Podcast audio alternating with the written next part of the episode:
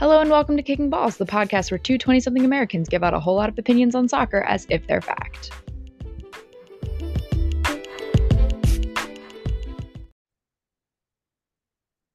Hello, everyone. We're back. Hello, hello. We got so much to talk about this week. We um obviously unless you live under a rock, you know that the US men's national team World Cup roster was dropped. Um, for us earlier this evening, by the time you're listening to this, it will have been yesterday. Um, but we're going to talk about that towards the end of the episode because God knows the rants we're going to end up on with that.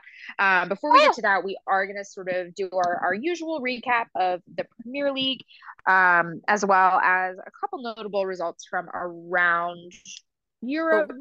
Um, we're actually going to touch on an MLS game for once. Kill us. Um, Kill us both before we do that, yeah. please. And um, I think last but not least, we'll discuss the uh, Carabao Cup, the league, the EFL League Cup um, results from today. There is one more game to be played tomorrow, but we will talk. Uh, I think a lot of the notable results were today.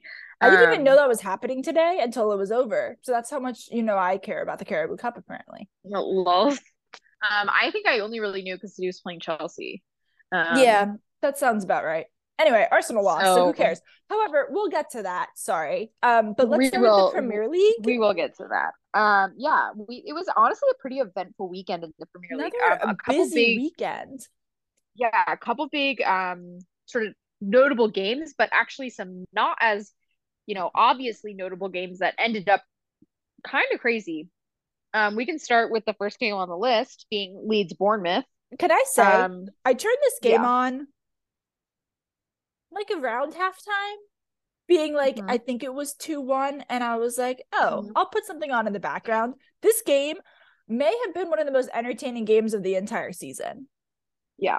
It was um, crazy chaos. I was not watching this game because City played at the same time. Um, and we'll talk about the City game momentarily, but um, I have gone back and watched the like 30 minute version of the game or whatever, yeah. like the the what are they 90 and 30, whatever they call extended. Um, oh, yeah. Yeah. Whatever. Yeah. Um and yeah, goddamn. Uh Leeds went down. Leeds went down 3-1. I think it. 3-1. I think They it went down 3-1. They did Yeah. go down. I know they went down 3-1. They went down 3-1 and came back to win 4-3. Yeah. This team is bananas. This I team is bananas. I, I, honestly actually think that this is the only way they're able to win. I will also say, I say kind of agree. them playing at home, I Elland Road like sometimes like crowd noise gets muted a little bit, like in like the transfer through like the feed. Elland Mhm. Road was probably the loudest I've heard a football stadium in a really long time. It Elland was Road is massive. Elland Road is one of those places, like outside of teams I actively eh, like consider myself a supporter of. Elland Road might be top of my list in like places I would like to see a game. There's something Like, about obviously- a slightly smaller stadium that you just feel like I almost feel like it's like it was like vibrating. Like Yeah, like it's obviously like outside of like, you know, Dortmund at home, which is said to be arguably the best. look, I already have it done for you. You go see City period. play Dortmund in Dortmund. Yeah. Yeah. Um, obviously I would love to see a game at the Etihad. I would love to go to the Camp Nou. Like, well, I've been to the Camp Nou, but see a game at the Camp Nou. I would love to see a Um, game there. I Uh, I was across know, the street, I- but those are the three teams I support. those were our teams I support. Um, whereas like while I like Leeds and I generally want them to do well, I would not consider myself a Leeds supporter. Yeah, yeah, yeah. Um, Yeah. But I would love to go see a game at Elland Road. yeah, it'd be crazy. Um, but anyway, I, I think there's something to be there's something really interesting at going on at Leeds, um, in the sense that I feel like these guys really love Jesse Marsch. Yeah. In obviously they always gonna want to win obviously they always want to win obviously they always want to play their best but there's something about the fact that his job has like low key been on the line and they like will not say die. Yeah. Like they are and I just think they buy in and it's and, I- and it's it's cool, I think. Like I'm they seeing- they clearly everybody buys in to Jesse Marsch and that's Yeah. I'm seeing like early um I'm seeing like early kind of signs about how Arsenal bought into Arteta, honestly. Um yeah. or just the I hope- willingness to give time and I my fingers are crossed and I really hope that Leeds just gives the time that's needed. I agree. I really hope, but I think these Mhm. wins help buy him the time. Oh, You absolutely. know what I mean, like, I mean, fans So- at Arsenal were hating on Arteta for like two years, right? Like, up until this Yeah. season, I think a decent subset of people are like, "Dear Lord, like, what the hell is going on?" You just got to give Yeah. them time, and I feel like we've talked about that a lot about just giving managers. with a variety of managers. Yeah, we've discussed Yeah. that. Um, But I hope that they at least Jesse gets through the season and I sus- Um, well, I don't want to say anything. Who I knows what happens post World Cup? But I obviously feel like he he's now safe until, you know, given these last two results, he's obviously now safe through the World Cup.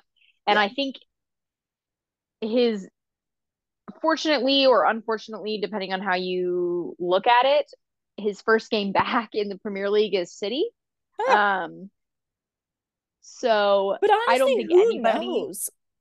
Yes, who knows? But also I don't think anybody expects Exactly. nobody would be like upset for them to not get a result um against City. Yeah. So anyway, I, Leeds are just a fun, honestly, they're a fun team to watch. Um, especially if you're not if you like are rooting for them, but you're not like so invested that it's I- gonna ruin your day if they I don't think- win, or if they're gonna like send you into heart palpitations. Yes. But like I think I would hate being a Leeds fan. However, I thoroughly enjoy rooting for Leeds. I agree. But I, think I would agree. die It would be so stressful. and it would be like, it would be so frustrating too. I'm like, why? Like, why are you doing this? Yeah, Allie, girl, pour one out for you. Look, I know that we may have told you to be a Leeds fan, but so she sorry. owns she owns you know she owns two kits now. yeah, I know. She got the home kit. She's become a full ass fan. We do respect and appreciate. We've uh yeah, but anyway, I think that's all. There's nothing really else to talk about with Leeds other than the fact that like damn. it was um, fun. It was it was a great it was a very good game. Okay. Yeah. City? Moving on uh to City, yeah, to City Fulham, which played at the same time, but was a very different game. Um Yeah. It started off looking like it was gonna be a City thrashing. Um City scored fairly early in the first 20 minutes. Um, it was Alvarez. Um, and then about 10 minutes after he scored, Cancelo um, got himself sent off and gave up a penalty in one fell swoop. Um, we were kind of talking about this before we got rolling. Um, Yeah. The red card honestly has not been discussed too much because City ended up winning with 10 men. So it, didn't get talked about a a whole deal. lot. It Yeah. sort of, yeah, it got sort of the story is City won with 10 men, not City Cancelo got sent off. Um, but I think like you asked me before we started like what I thought about it, like because usually I obviously have strong opinions, and I said I think the way that I look at this one and why I find it frustrating is something we've talked about uh, again and again and again, which is that like there is no consistency in Right. calls throughout the league, right? Because we I've seen really similar plays, like really similar plays, almost identical plays get called penalties, but nobody gets sent off, or don't get called anything, or like, and so I just think that's what's frustrating about it. I it's a foul, it's inside the box. I think it's really obviously a penalty kick, in my opinion. Yeah. I think the red card aspect of it is a little more questionable. Um, I think if you want to go by like the very letter, like the the letter letter letter of the law, like okay, I guess technically he's last defender and he fouls him, so that makes it a denial of a goal scoring opportunity. But uh, there's maybe supposed to be something about double jeopardy in there with a penalty kick and a red card when there's no intent to harm. Um, yeah, I think he's clearly yes, he's playing the player, but there's clearly an intention to get the ball. But whatever.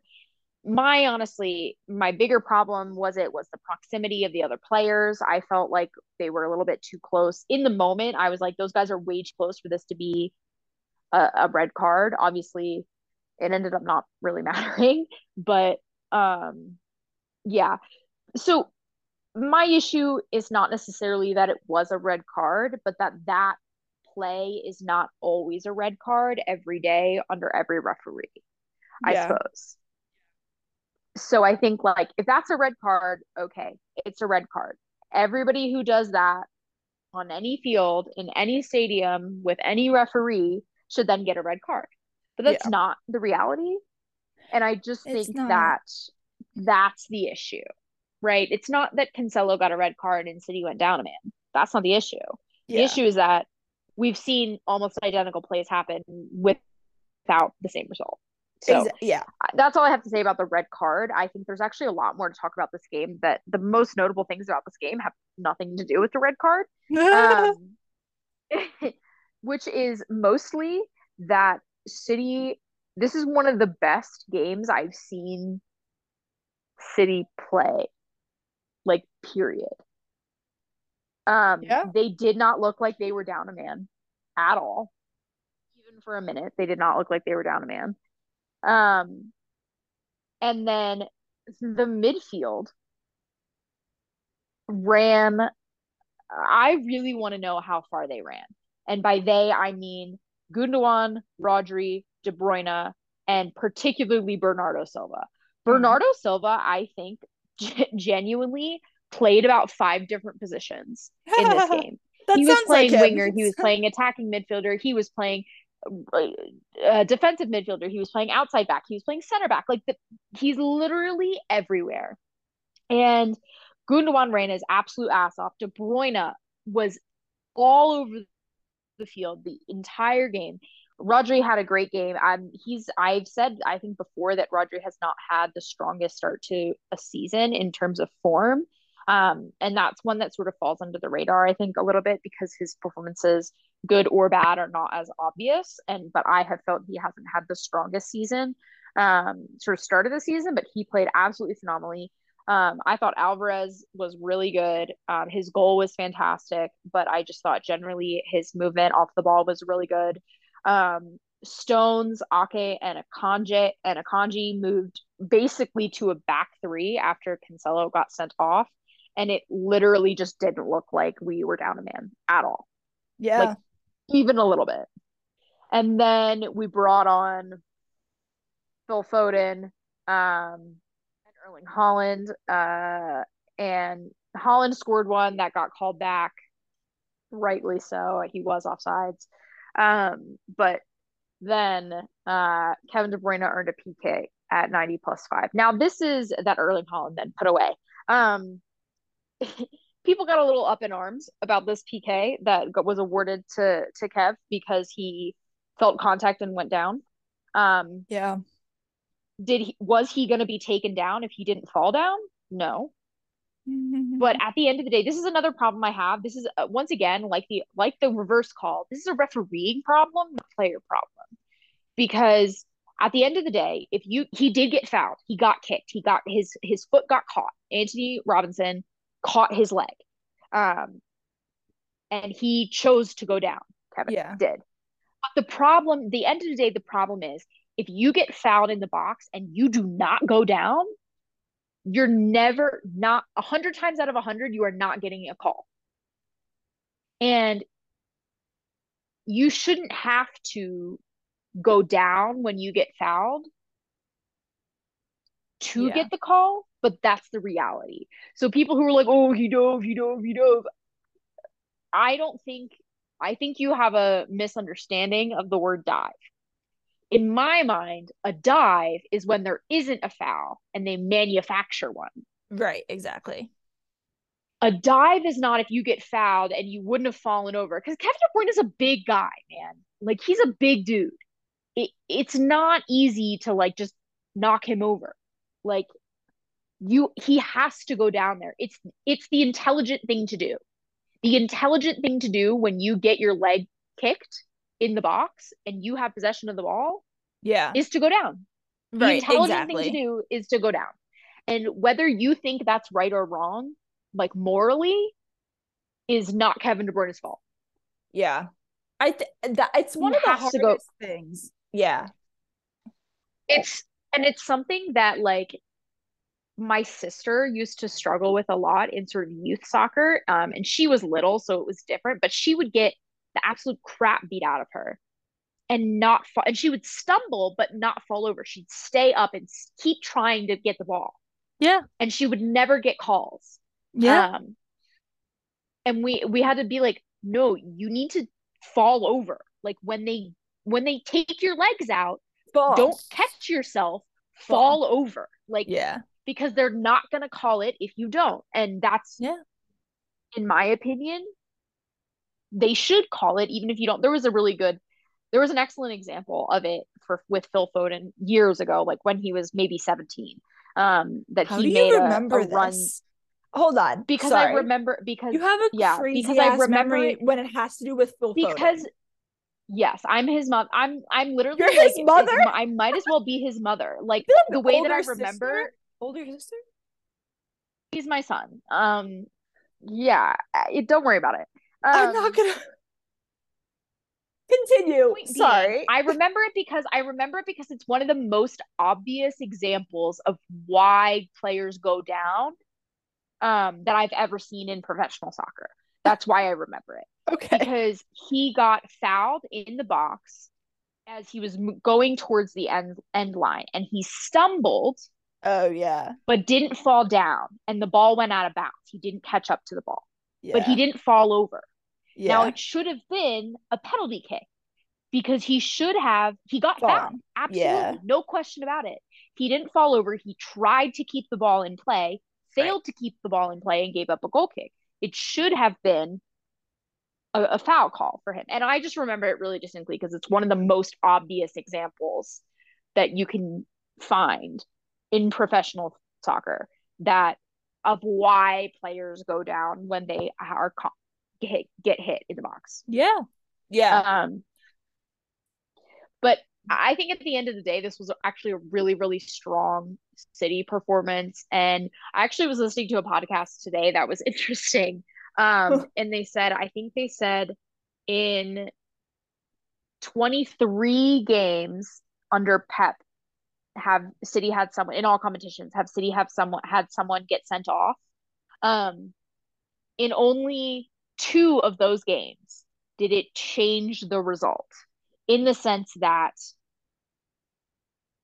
the result that was so in 21 of 23 games city were either if city were whatever the result was before the red card stayed so if city were either already Oh, losing Yeah.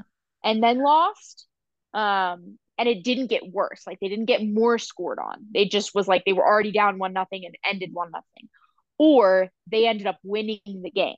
The result either Yeah. stayed the same or they won the game. Only in two instances in Pep Guardiola's career has a red card caused City to lose points when they weren't already before someone got sent off. Oh, which I thought was really yeah. interesting. That's interesting. um um i just thought that was interesting uh to note and that i think part of it is the way that city plays and just how dominant they are in possession is that if they have the ball it doesn't matter that they have 10 players instead of 11 because they have the ball Yeah. so you, Oh, you can't right. overload Yeah. them numbers wise because Yeah, they have the ball so i just think the it's i don't think i mean the city played the vast majority of the game down a man and they did not look like it Yeah. They So, also were playing Fulham. it was a Fulham's in the top. Fulham's in seventh place, What the fuck? Really? Where they were at the start of the weekend. I don't know if they still are, I'm but so they sorry, were in the top half of the table. They're ninth. I'm so they're only they're tied with Chelsea. Fulham I, were in Fulham- Fulham. Fulham were in seventh place at the start before this game. I would like to give a full ass apology to Fulham. I'm really sorry. I'm half asleep. I'm I'm a little bit out of it. Anyway, I'm just sorry. Point anyway, I yes, apologize. It is Fulham, but nonetheless, it is Fulham, but nonetheless, it was a really, really strong performance. I'm not-. I Um, should. I'm not trying to take anything away from City, and sure as hell not trying to take anything away from Fulham. I clearly just wasn't paying attention, so I apologize. But let's move forward. Yes. I got you. I got you. Okay. Nottingham Forest, Brentford tied. Nice. Brighton continuing their good form. This was Let's- another. This was another late. It was another. Um. It was a late tie for Nottingham Forest. They scored their second goal at like ninety plus six Oh, or something like that. Ah, yeah. I actually saw the highlight of that. It was kind of fun. I think it was an own goal. It was an own goal. Yeah. Look, sometimes you gotta Um, score how you gotta score. Yeah. Um. Wolves Brighton Brighton won three to two. I think that one was also tied until pretty late. Yeah, eighty third minute Yeah. was the game winner goal. Um, Game Wolves winning. had a red card too. Yes. Um. Don't know what it was. Oh, you know what? Was it Diego Costa? Was that this weekend? No, that might have been last weekend. No, Ignore I think me. that was this weekend. Anyway, if it was classic Diego Costa. Anyway, That might have Um, been midweek. It, I think it wasn't this weekend, but it was sometime recently. I don't think we discussed it. So I don't think we talked about it, but that was funny. Diego Costa got a red card at like 90 plus seven or something in a game that Wolves played recently. anyway, Um, Leicester, Leicester beat Everton Everton 2-0. two nothing. That was pretty. There was nothing super crazy about that game. I did watch most of it. Oh. Um, Nice. Sunday games. You want to talk Chelsea Arsenal? I'll be honest. I did not. It was five something. It's And I did not yeah, get up for it. I'm I'm very glad you didn't. Um it was 7 a.m. However, it was daylight saving, so it felt like 8 a.m. So it wasn't as bad as one might have thought. Yeah. Um yeah.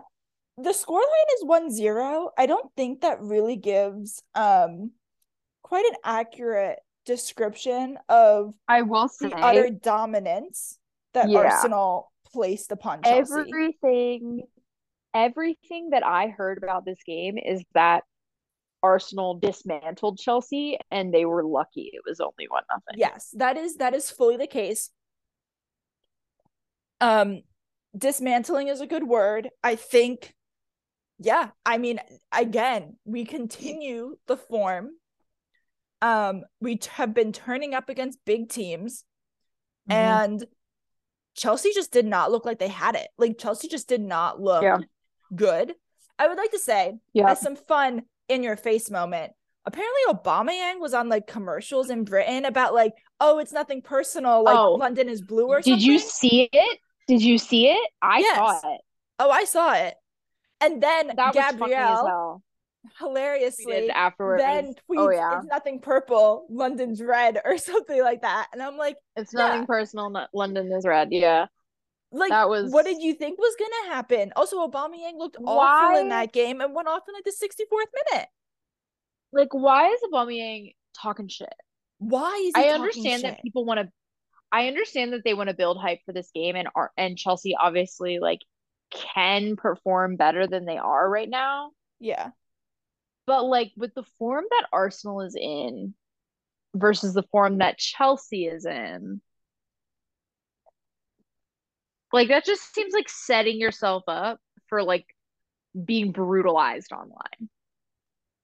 Yeah. I don't know, just me.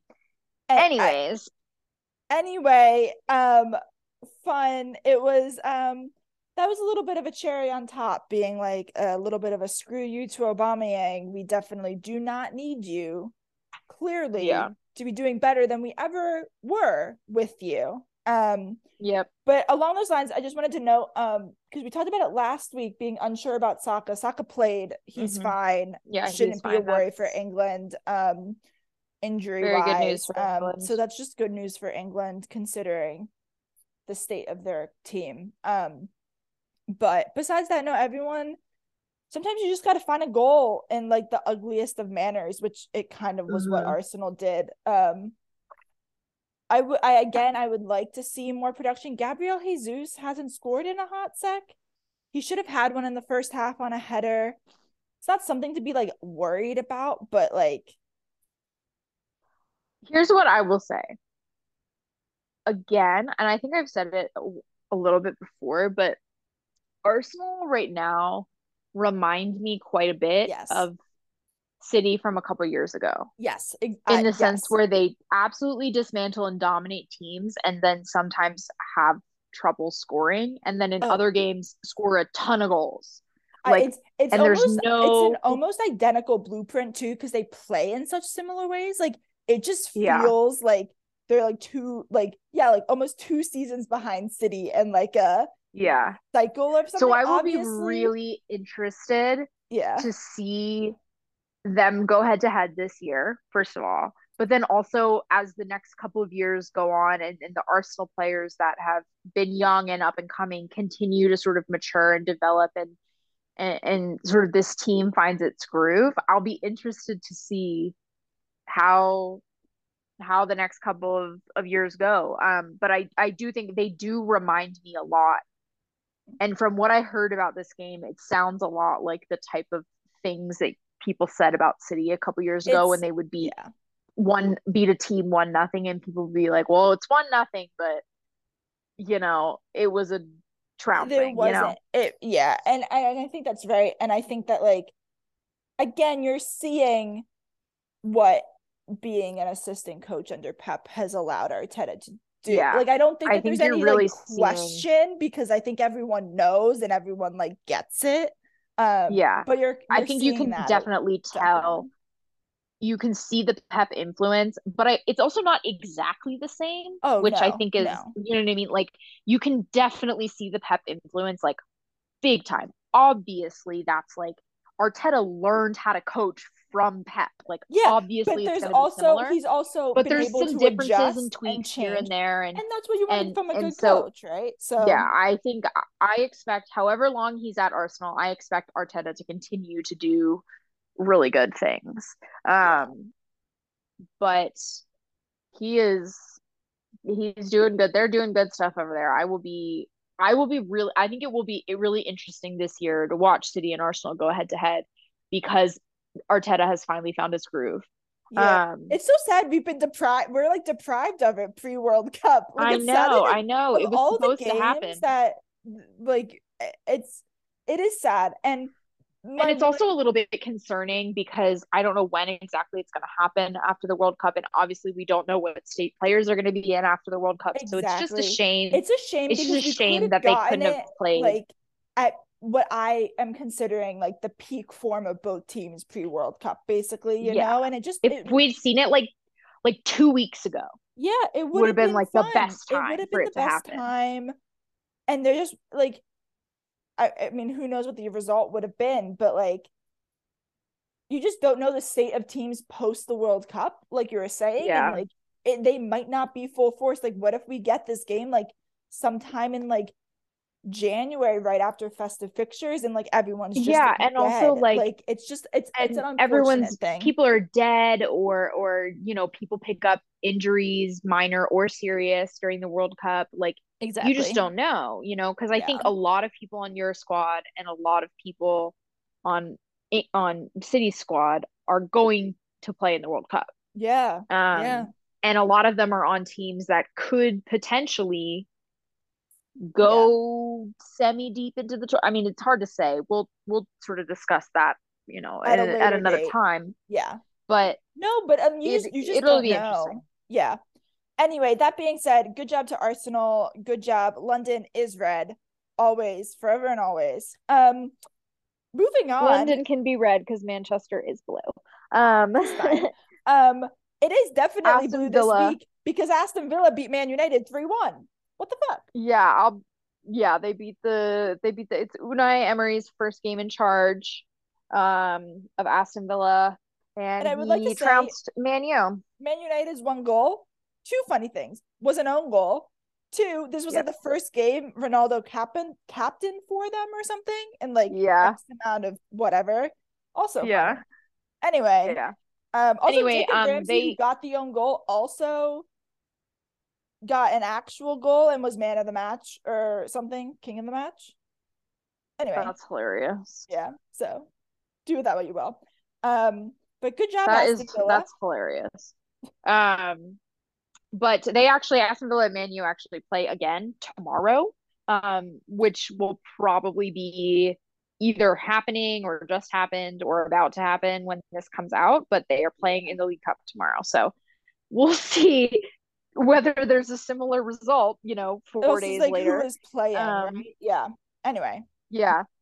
Um, Um, other results from the day, Newcastle beat uh Southampton Newcastle pretty pretty handily continuing- 4-1, Continuing their form. continuing their run of good form. Yeah, They're yeah, yeah. currently in third, and they are a point ahead of Tottenham. Um, Yep. and they've played the same amount of games. Yep. Um, so So Crystal Palace, moving on, Crystal Palace. Yeah, Newcastle's in very good form. We'll see we'll see. how that continues. Um, Crystal Palace beat West Ham two to one. Um, and then likewise Liverpool beat Spurs two to one. Um, Mo Salah had both goals for Liverpool. Harry Kane had the goal for Tottenham. So Yeah. pretty. Yeah, I don't. I don't have a ton to say about it. I didn't watch it. I was otherwise That's occupied, I didn't so watch it either. I don't really have a ton to say. I I think Liverpool needed the win more than Spurs did. Yeah, I agree. Um, I agree. that's all I really have to say about it.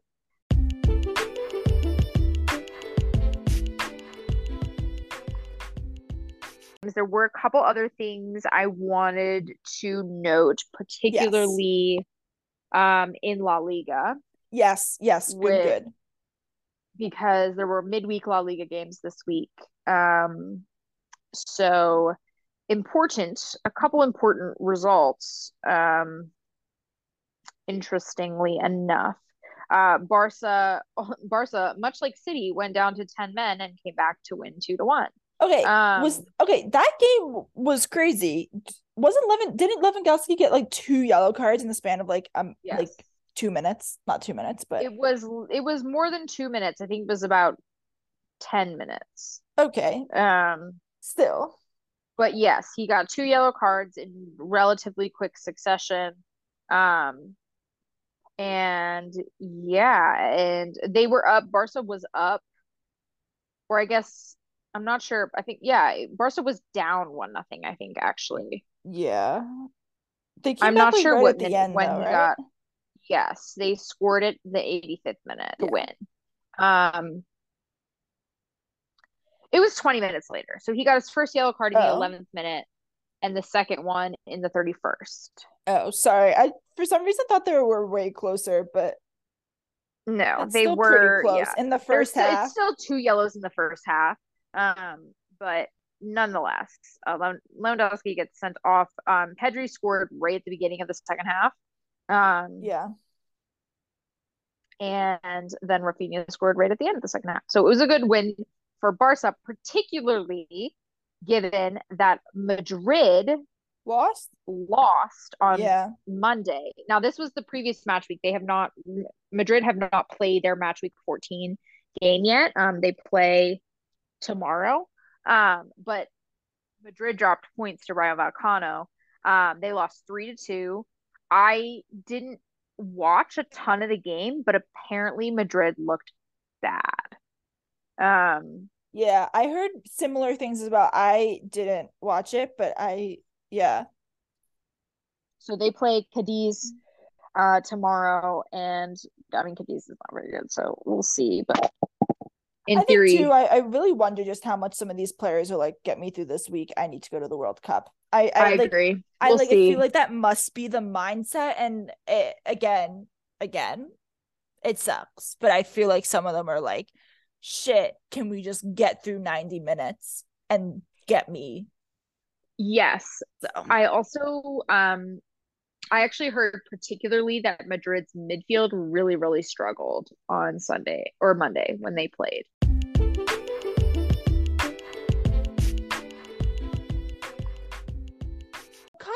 Why we're forced. We were forced because Philadelphia soccer team is apparently good. We were forced to watch an MLS game, aka the MLS final. This game went on for hours just to spite us for the fact for watching an MLS game.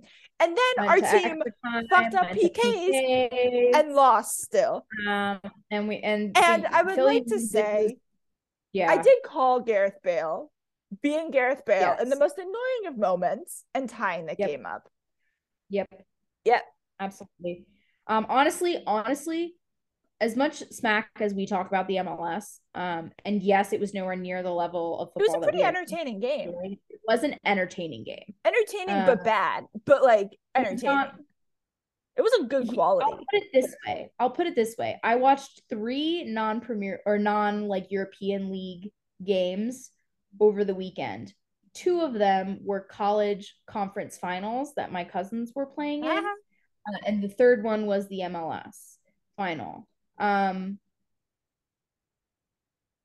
I'm gonna leave it at that. I'll let you. I'll let you draw the conclusions um, from what I just said. I won't say anything else. Although I will say all three, all three games went into penalty kicks. Yeah. So imagine how stressful my weekend was. yep. Anyway, with that, we will also games went into say we will also say that Brenden Aaronson's younger brother is headed to Europe. So hell yeah. Yes, very exciting. Uh, Frankfurt, I believe, is talk where he is um, headed. Um, Ooh, uh in four years' time, talking about an addition. Yeah. Paxten Aaronson. Paxten Let's go, buddy. Let's go. I have high hopes. Um, Someone said you're better than your brother, and I don't believe it, but That's we the rumor. Um, I did I did like what I saw of him in the MLS Cup Oh, um yeah. final. Um, I will say the the the toughest part for me in the MLS Cup final um was that um the manner in which they lost the PKs. The Philly Union's first kicker missed because he slipped. Yeah, it just set the mood. It's bad. It's it's a, it's a set sucks, of I think. yeah. I I agree. I think it was a mood setter. I think if he hadn't slipped and he had made that, it would have been a different. I mean, I don't know I if they would have won, but I don't think they would have missed all their penalties. Yeah, I think that sucked for Yeah. your first kicker to to slip. Especially after your goalie had saved the the one before that. Yeah, and they So- would have gone up. Yeah. Yeah anyway, So oh well. disappointing this cup final. Um, for But I mean, I guess we have to hope that next year we're forced to watch it again. Yeah, honestly, well, honestly, I think I talked about this a little bit when we talked about them. We talked about the MLS last week. We talked about the MLS two two weeks in a Two row weeks now. in a row. Oh dear lord. you know, I am familiar or was familiar in my youth with Jim Curtin. Um, Yeah. And so am a big supporter of his. I don't want to say anything too crazy, but if we're not going to get somebody from Europe, he's not a bad idea for a future U.S. men's national team. I do coach. I do agree with you, though he then also said in five years that MLS was going to be one of the top leagues in the world. And then I kind of was like, what are you talking about? Yes, he did say that, but he works in the MLS, so I don't Sure, know. I don't sure. know. He's just he's a guy I would consider. Um, I would consider him as well. That wasn't I actually do think I would consider him for national team. I would like someone from Europe, but I would prefer someone who coaches in Europe. We who's not beholden to the MLS, we might actually see a good Yeah. team for once. Anyway, absolutely a hundred percent. I agree. But I think that Jim Curtin has done a really good job in sort of with what he's had in the at the Philadelphia Union and sort of I agree. Creating a team um, and building something fairly successful. So I wouldn't, it's something that people, the chatter is there about it. I'm not the first person to say it. I saw it somewhere on Twitter and was like, huh, interesting. Um, Yeah. So just throwing it out there. Yeah. That's somebody who I think definitely, if Berhalter either voluntarily leaves or is fired following the World Cup, I think that is someone who will be in the conversation. I agree. I fully agree. Yeah. That's all I got.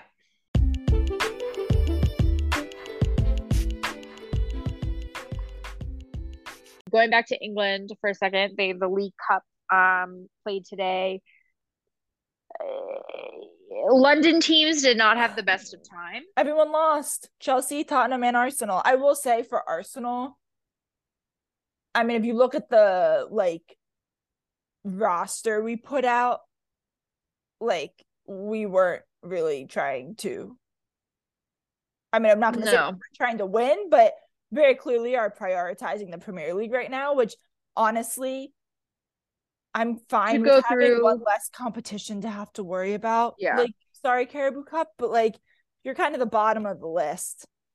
So yeah. I- Um, to I'm go through to go through it. the sort of results generally, um, Bournemouth beat Everton yesterday for one.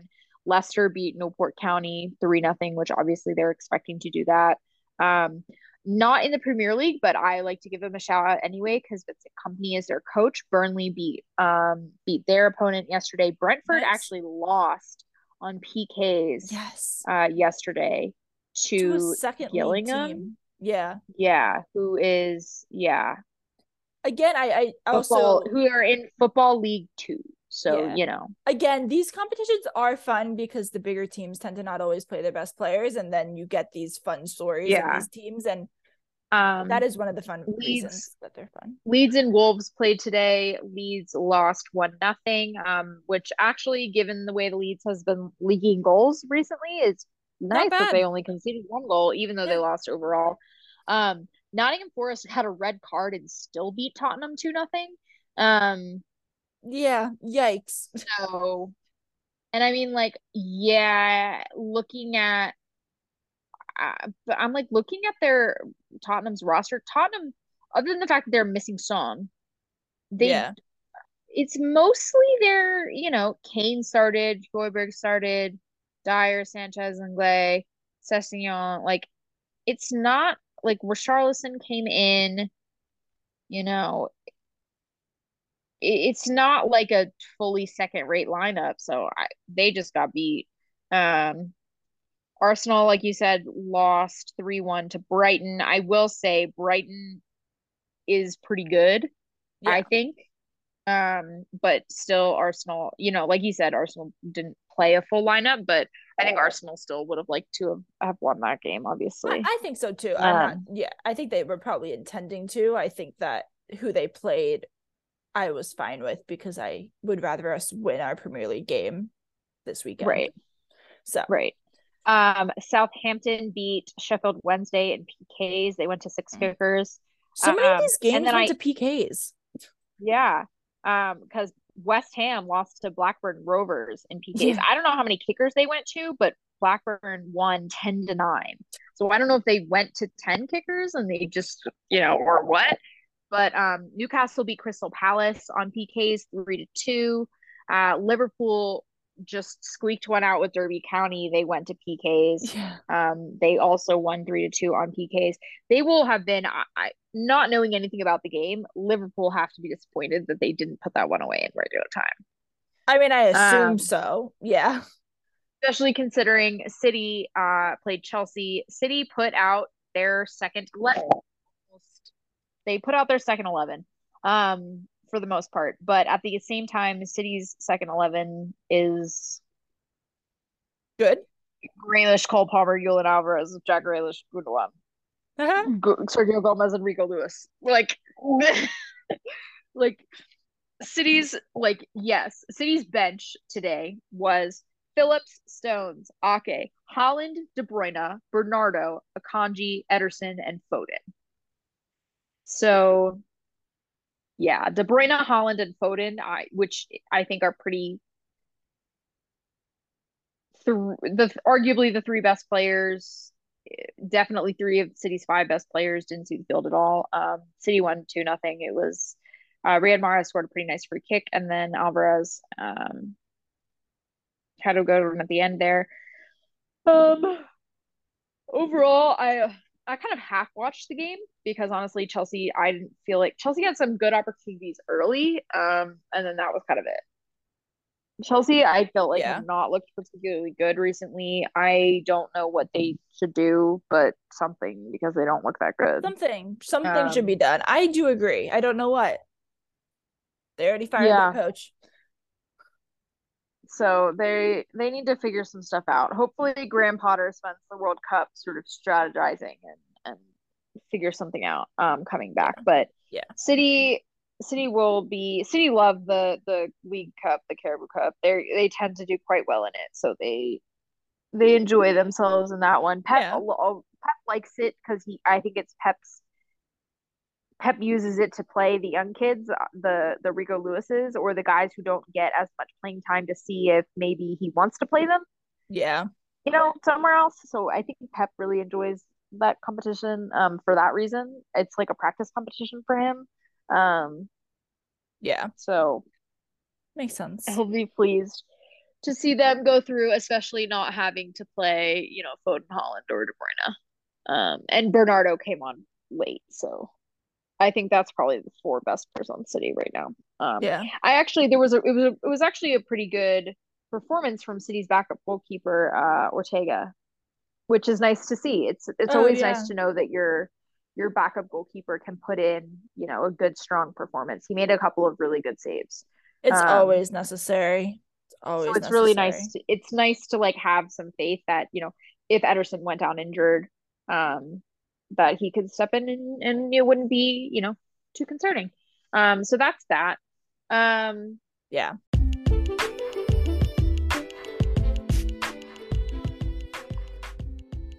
we do i think need to talk about i didn't mention it sort of in my rundown at the beginning but we do need to talk about the champions league draw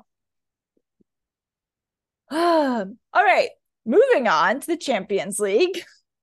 In um we haven't even gotten to the World Cup yet, but it's okay. Um, we do need to talk about the Champions League draw, which took place um on Monday.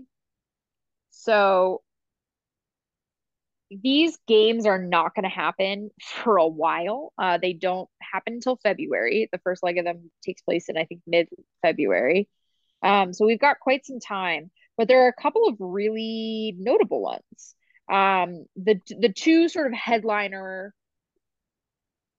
are of course um, PSG Bayern um, and Liverpool Real Madrid.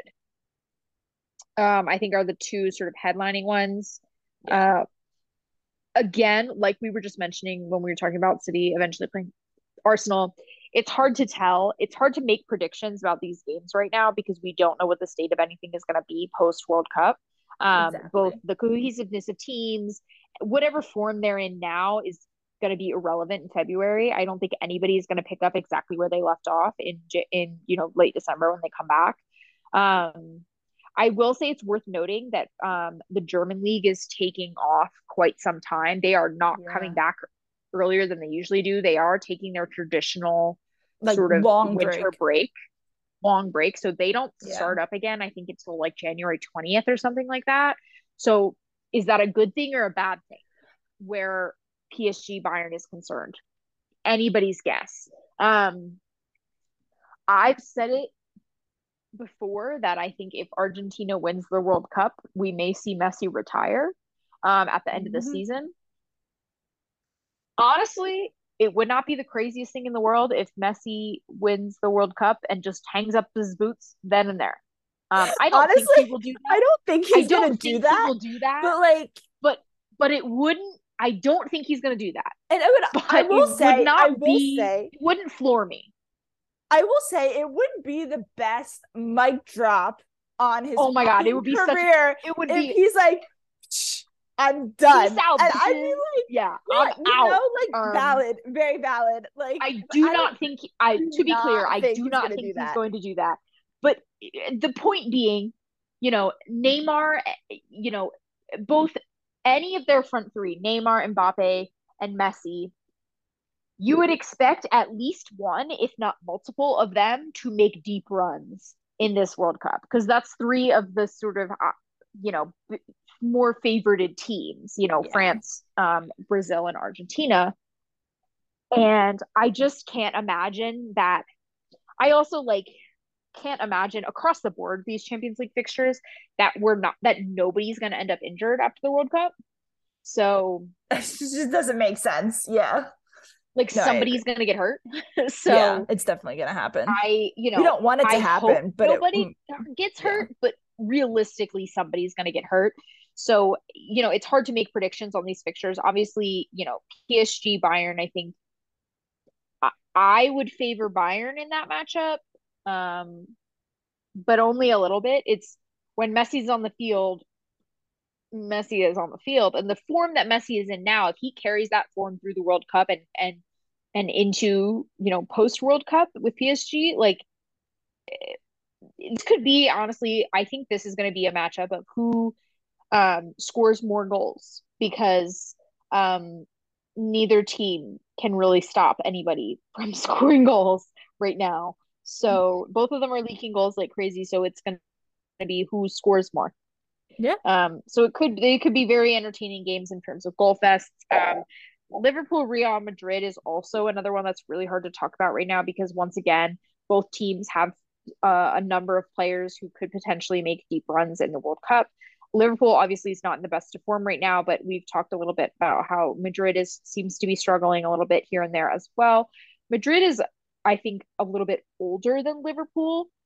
Um, they have obviously Madrid have young talent, but a core part of Madrid's team is older than Liverpool, which could make it more difficult for them to sort of run after the World Cup. But also, Real Madrid is Real Madrid. This is their competition.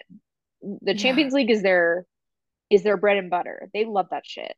So you know, hard to say, but two really entertaining matches. There's actually a couple of other really entertaining matches um, in this group. Um, Dortmund Chelsea, I think, is very interesting. Um, I am very excited about that, actually. I am too. I'm actually more excited, I think, about Dortmund Chelsea than I am about Liverpool Real or PSG Bayern because in those two games, it's four teams. It's a team I don't like playing another team I don't like. Like, uh, see, for me you know? at least, I like Bayern, so I can root for them versus PSG, but I don't give a shit about the other three. Oh no, I don't like. I don't hate Bayern the way I hate the other three, but I also don't like Bayern either. Like, yeah, that's I fine. I hate PSG, so I will root for Bayern in that group. I also think Bayern will win, but I will root for Bayern in that matchup. But I I like a lot of the guys that play on Bayern. I just am a Dortmund yeah. fan, so I no, exactly. I mean, they're they're easy to root for, but I will actively be rooting for Dortmund. Is the yes, is the yes, yeah. Um, obviously I'm always actively rooting for Dortmund unless they're playing City. Um, but uh-huh. but Dortmund Chelsea is a an interesting one because I think they're both team they're fairly well matched um yeah. in terms of again another one where both teams have a chunk of players playing in the World Cup, several of them together. I'm looking at you, Gio Reyna and Christian Pulisic. But oh, um oh, oh. and oh. Chelsea has a handful of former um Dortmund players, most notably Aubameyang and Christian Pulisic, um, as aforementioned. Um, so it's a return for a couple of those guys. Um, Dortmund have struggled in the Champions League the last couple of years, and Dortmund have had pretty inconsistent form as per usual um, Always. this year. But Why? Chelsea have also, but Chelsea have also had very inconsistent form. So I'm this could be a really interesting matchup. I actually thought, while they didn't win either of the games, Dortmund actually played really well against City. And so I think if they put in that kind of performance against Chelsea, I think they could blow Chelsea up. Yeah. If they play that kind of performance. I don't know that they never say that. You never um, know about Dortmund. you quite literally never know. Um, yeah. But if they put in the type of performance that they are capable of putting into, of and also like Dortmund yes, both groups have players that are going to go to the World Cup, but Dortmund has a couple of young talents who will not be at the World Cup. You know, Karim Adeyemi, um, Moukoko will not be playing at the World yeah, Cup. So, yeah, yeah. um, maybe a little bit more rested. And this is another instance we're talking. Well, we're also talking about another German team here. Um, yeah, where does the the extra rest help them? Does it hurt them? I don't know. We'll see. Um, it's never hurt. I mean, yeah, I would say it's never hurt the German teams before. However, we just don't no, know. but it is different for, this year. I mean, so it's a long time for if you're not going to the World Cup. It's a long time. It's a long play. time to not yeah, to play. Yeah. yeah, yeah. Um, and it's a, a long time not to be. Even if you are going to the World Cup, you're still not with your team. So oh, it's yeah. a long time for the team not to be together. The adjustment so we'll, period, yeah. But also maybe that could time... be maybe it might be benefit them. It might benefit them. We just don't know. We're gonna see. We'll let you know in like Um, three months, four months. we'll figure it out. Um, AC Milan has um, Ben or sorry, AC Milan has uh Tottenham, which similar to the Dortmund Chelsea matchup could be very interesting. Uh, Frankfurt drew Napoli. I think Napoli is gonna blow Frankfurt up. Um, Inter versus Porto also could be pretty interesting. Uh, Bruges, Benfica. I think Benfica will probably take that one, but Bruges has been in really good form, and I'm very pleased with City's draw. City drew um, RB Leipzig, um, which is uh, there are Leipzig are maybe not the team I would have chosen if I if it was Yeah. pick an opponent um, but definitely not one to be upset about. Um, I don't anticipate another- City having trouble with them. yes, if City, here's here's the reality of the situation. There are like two to three teams, maybe, where City doesn't go in as the favorite, and I think there's only two teams where maybe City doesn't go in as the favorite, and I think those two teams are Bayern Munich and Real Madrid. And I think even in that case, maybe it's only Real Madrid. Um, Yeah. Bayern's cur- in Bayern's current form because Bayern has struggled a bit more this season than so. Like City is definitely, certainly one of the most um the one of the strongest teams in the competition. So at the end of the day, it doesn't really matter who they play. City, I, I'm gonna I there's nobody that City could have drawn that I would have been like, fuck, they're definitely getting beat Yeah. Or, like, fuck, we're the underdogs. Like everybody we could have drawn, I would have been like, we can handle it. There's not anybody in the competition that I don't think City can can take. Um nonetheless, I'm happy for with a Leipzig draw. I think it's Yeah. enough it's enough of a challenge that I don't think City will be complacent. Not that Pep has ever been complacent in my life, but I think they're a mm-hmm. good enough team that there won't be overconfidence going into it, but not so much of a challenge that I'm concerned. exactly. Yeah. So I think it's the good, it's a good, I'm very pleased with it for City. Of course, you know, as we've said for all of these matchups, we do not know what state any team is going to be in when we come back from the World Cup. So what is what state any team or players are going to be in? Obviously, City's talisman, um, Erling Haaland is not playing in the World Cup, so that is certainly nice. Um, and I think realistically, there's maybe only a guy or two who's going to be, unless England makes a run, which I don't, I'm not super confident in England right now, but unless England makes a run, like nobody in City's team is probably going to be playing to the final other than maybe Julian Alvarez or, or Ederson, because, you know, Yeah. Argentina and and Brazil, but it's only like one like the teams where City has a lot of people are England and Portugal. Yeah. And I don't think either of those teams I mean, you never say never because it's the World Cup and you don't know what's gonna happen. But, But, neither of those yeah. teams I I don't anticipate either of those teams, let alone both of those teams in the final. Um I really think it's gonna be Argentina or Brazil, but we'll talk about that at a later date. Um We're getting ahead of ourselves and I know, I'm sorry. we still have a whole US men's national team roster to discuss. So I'm so sorry for everyone listening. Um, but do we have anything else to say on anyways, and um any additions I don't to the think so. League? it We will again, we probably will I think we'll discuss this post draw World Cup, you know, again as they get post World closer, Cup. we'll talk about them It just happened. because so we'll have a better to mention idea of of what the teams look like. Exactly. what the teams look like post World Cup. It's it's Yeah. hard to it's hard to judge right now. Yeah. Um Um, and so just sort of before we move on, we should probably talk about Europa League draw while we're on the topic. Yes. Um, I only know about one of them because I don't pay attention to the Europa League draw. Um, but there was a notable, particularly notable, you know. Well, Arsenal These- doesn't have a draw, right? Because yeah. they have a so I was gonna say, well. I didn't pay attention to this draw either because we won our group. This is like a weird playoff thing where like the teams from the Champions League come to play like the second ranked teams of the Europa or some I don't really get it. Anyway, we have Man United versus Barcelona and the Yeah. and some other in the Hold middle on. of in the midst of this whatever however the europa league works um barcelona and um man united will be playing i would not be feeling super hot about this if i were man united um No, I wouldn't really either, probably. I just think it's funny. Like, how did that happen? I don't yeah really it is funny. Um it is definitely funny there are um, some other I mean, all these games are kind of like, oh, okay, they're happening. Um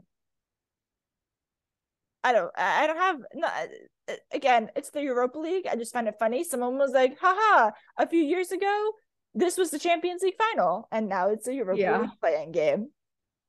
that is so, funny um what it is. but but i think much like much like with the champions league games that we were just discussing um it, it's hard to like make a prediction um on manu barca because we genuinely just don't know what state We just don't know.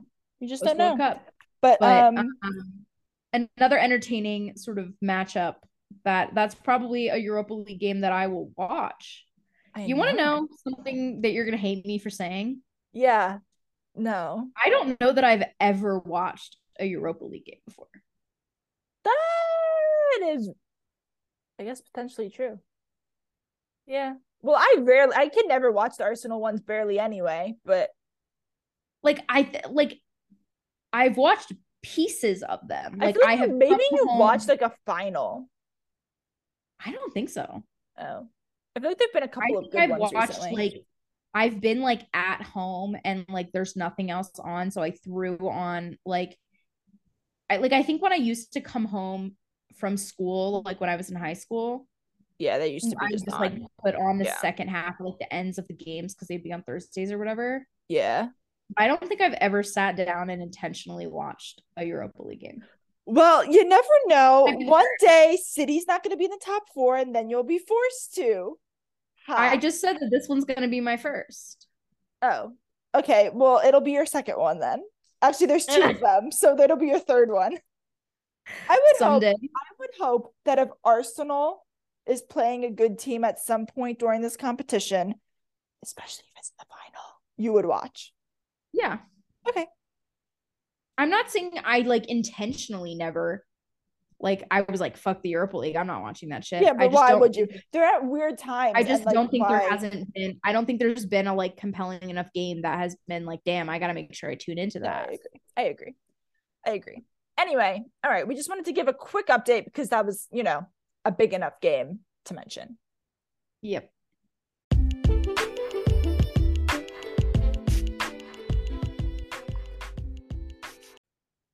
Okay, so Okay. last um, but certainly not least, Not least. today at 5 p.m. 5 p.m. Eastern, 3 p.m. Mountain Time, so 3 p.m. for me. Um, the U.S. men's national team roster dropped live on ESPN. Now, here's what I would like to say. Um, one, fuck you to ESPN for subjecting me to Taylor Twellman. Ah, Um, I dislike that man only just slightly less than I dislike like Alexi Lalas and Carly Lloyd, who I was also recently subjected to. oh God. Yeah. Um, so fuck you for that. Um, especially putting Taylor Twellman alongside beautiful, genius, amazing Kay Murray. Yeah. Literally offensive to Sad. Kay Murray. It how really how dare you put how dare Yeah. you put him next to her? How dare you? Um that aside, that being said, I thought the whole like production of the thing was kind of stupid, I'll be honest. I think they should have just dropped the roster and moved on, but whatever. They want to make a production out of it, it's not my problem. Um but let's go through the roster and we can talk about um some what it means, what we think about it. Um Yeah. I want to just read. I want to just read through it, and then we can talk about it position by position. That sounds we perfect. feel okay with that? Yep. Okay, cool. Yep. So, goalkeepers: Horvath, Johnson, Turner. Uh, defenders: Cameron Carter, Vickers, Dest, Long, Shaq Moore, Tim Ream, uh, Antonee Robinson, Joe Scally, uh, Yedlin, and Zimmerman. Midfielders are Aaronson, Acosta, Adams, De La Torre, McKennie, Musah, and Roldan. Um, and our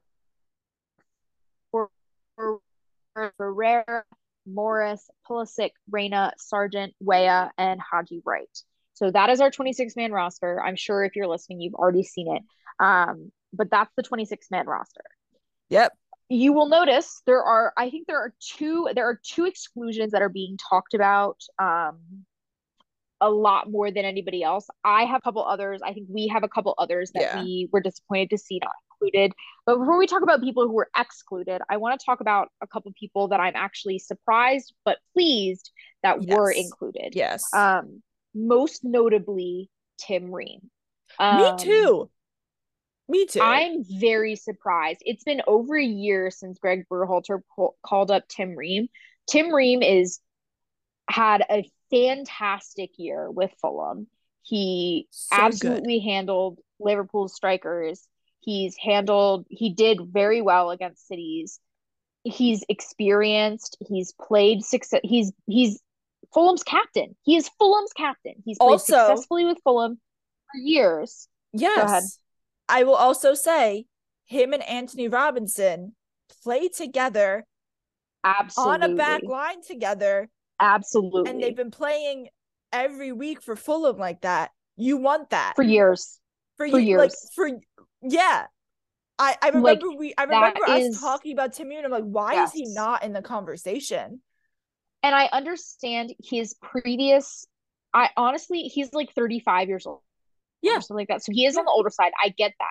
But he is, in my opinion, in the form of his life right now. Um Yeah. and I don't think I I ninth in the Premier League, remember? absolutely yes, he absolutely deserves this call up. Absolutely. I fully Especially given the issues that the US has had at center back. I think it was a no I didn't I didn't think he- they were Greg was going to call him up. I didn't think he was going to get called up. I'm very happy that he did. I am Um, too. Yeah. It doesn't solve the concerns about speed along the center backs, but I don't know that anybody who is healthy in the pool was going to. No, I don't to think be they were honest. going to. Tim Ream is not fast, but Tim Re- Tim Ream is an intel an incredibly intelligent player, and I think more importantly, he's a guy who can. I know we talk a lot about Tyler Adams and captaining this team, but Tim Ream can captain this team. Oh, 100%. Tim Ream is a Premier League captain. Yeah. Tim Ream is a Premier League captain. yeah. Like he He's he- trusted by a Premier League team he to lead their team. Like he is top 10 trusted by a, team. a like, Premier League team, top ten team. You know, he is. I'm very very happy about his inclusion in this roster. I'm Yeah. very pleasantly surprised. Um, I think he just provides a little bit of a solidity, a matureness, um, and a level of experience that this back line really lacked. Um, and and like you said, the the chemistry and the relationship between him and Antonee Robinson is the chemistry of a back line is crucial. So having the two of them play together week in and week out against really high level competition is very important. So I'm just over the moon about it. I I looking at this lineup, I think he sh- he absolutely should start, but looking Yeah. at the lineup, I think he will. Yeah, I don't know who least- else. I don't know who who's gonna be. I don't either. Um yeah.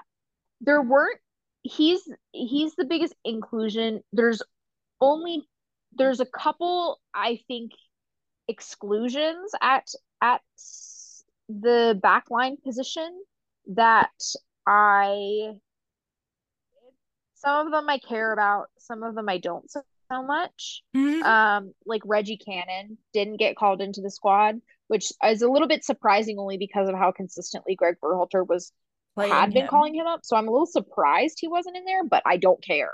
I Yeah, don't, care, that he didn't get called up. I if he'd But been I- on the I- pitch I one was a little those bit surprised. yeah, Agreed. Um, Chris Richards obviously is did did not get called up because of injury. We knew that before today. He Yeah. he I think put out something yesterday or maybe two days ago, officially saying I'm injured. I won't be playing. I'm sad. Um, which, Which is obviously a big loss. He, Yeah. it, it it does suck. He he would have provided a little bit more speed along the back line. Yes. Yes. Um, so that's a little bit disappointing. Um, I am. There was no shot in hell that John Brooks was ever going to be in this squad, but we've No. talked about before how he should be. So Yeah. I'll just say it again and leave it at that. Um, a little disappointed not to see either either um one or the other of Mark McKenzie or Eric Palmer Brown, um, both of whom are getting very regular playing time um in Europe. Yep. Not in top leagues, um, but regularly. I think um McKenzie is in Belgium. I think. I think he's it's at Belgium. Genk. We I talked about right. this before, and I think it is Um, Belgium. and Palmer Brown is in um Scotland. Yeah. Um so you know, Yeah. disappointing. I'm I'm disappointed to not see one of those two, I agree. um, particularly because there are two uh notable inclusions that I don't think have any business being there. Um, being of course Aaron Long and Shaq Moore. Um I agree. Consensus. I just think the inclusion of those over the inclusion of both of them yeah. over Mark McKenzie and Eric Palmer Brown, I think is really frustrating. Yes. I could see, you know, Aaron Long has been in and around the picture. I think he's trash, but he's been in and around the picture, so I expected him. Shaq Moore was a little bit unexpected, and that's frust- more frustrating to That's me. I'd rather I would agree. to get a surprise inclusion from the MLS when there are guys who are okay, maybe not gonna displace Walker Zimmerman, but guys who are performing, who are playing in, you know, high level leagues against European competition week in and week out in your pool to not include them I- for the sake of somebody like Shaq Moore is very frustrating to me. Mhm. again, I mean, I'm not going to say it all the time, but there is some beholdens to the MLS. I said it. Yeah. Okay, Uh, the on. MLS tax, as they say. Um, a couple other inclusions noting. Um, I'm pleased to see Joe Scally. Um, he's quite young. He's 19. Yeah. 19. Um, he's playing in Europe. Um, playing pretty well right now. Happy to see him in the squad, especially because he's a little bit more of a versatile player. He can play on either side. He can actually play as a winger too, um, which is nice to see. So his inclusion for that, I'm very he's happy with that. you know, not going to be a starter, but um, he can he can come in off the bench in a couple different positions, or you know, if they happen to do really well in their first two games and can afford to, you know, sit back a little bit against um in their third game stage Oh, game. no, Iran. No, it's it'll Iran. Um, Yeah, in their sorry. third game, you know, that kind of thing. Then, you know, if if that were to be the case, then you know, I could see him starting in those cases. But I just think it's a good inclusion. I'm happy to see him there. Um, Walker Zimmerman, we've discussed before in the sense that I- I'm not a Walker Zimmerman fan, but he is. He has had really good performances for the U.S. men's national team. He wasn't going to not be on this so- team. Yeah. He's he's I think the obvious starting center back. I don't really have an issue with it, to be quite honest. Um, in current form of center backs in the U.S. pool. So nonetheless, Yeah. um, that the last one is um uh, Dest was an obvious. Um, Jedi was obviously going to be in there. Um, Yedlin. People have people have mixed opinions on Yedlin. I, Yedlin is one of those players for me who's like fine. I feel the same way about him as I do about Zimmerman, to be honest. Like they're fine. There's not anybody I would there's not anybody I feel super strongly that we should have taken instead of Yedlin. So whatever. Um, but I it is nice to see Cameron Carter Vickers, of course. Um, which is another good European uh place for Celtic. Um Yep. player to have in the squad. So I mean Yeah. Aaron Long and Shaq Moore are the big boos of the defense. One is an expected, one is an expected boo, and one is an unexpected boo. I think unexpected boos are worse than expected ones, but Yeah. nonetheless, um, Nonetheless. that is that. And then our exclusions there, obviously being um Palmer Brown and Mark McKenzie, uh, Yeah. being people we had hoped perhaps could get a call up. I thought Um, I thought McKenzie was maybe gonna be. in. I thought McKenzie was going to get in. Um, Yeah. But whatever, we move. We move. Um, midfielders, not Can a we whole go lot, back? honestly. Can we go back to the keepers, which we didn't talk about? Yes, yes, we can. Sorry, Sorry. I got excited about defenders. I guess I got excited about Tim Ream. Um, I, I think because I wanted to talk about surprise inclusions, and that's how I got going on Tim Ream. it's fine. Um, it's fine. But it seems like we're talking about position, so let's do the keepers. Yes, you're right. Okay. Let's do that. Um, Zach Steffen is obviously a big Big no, show. not in the roster. yeah. Um, I,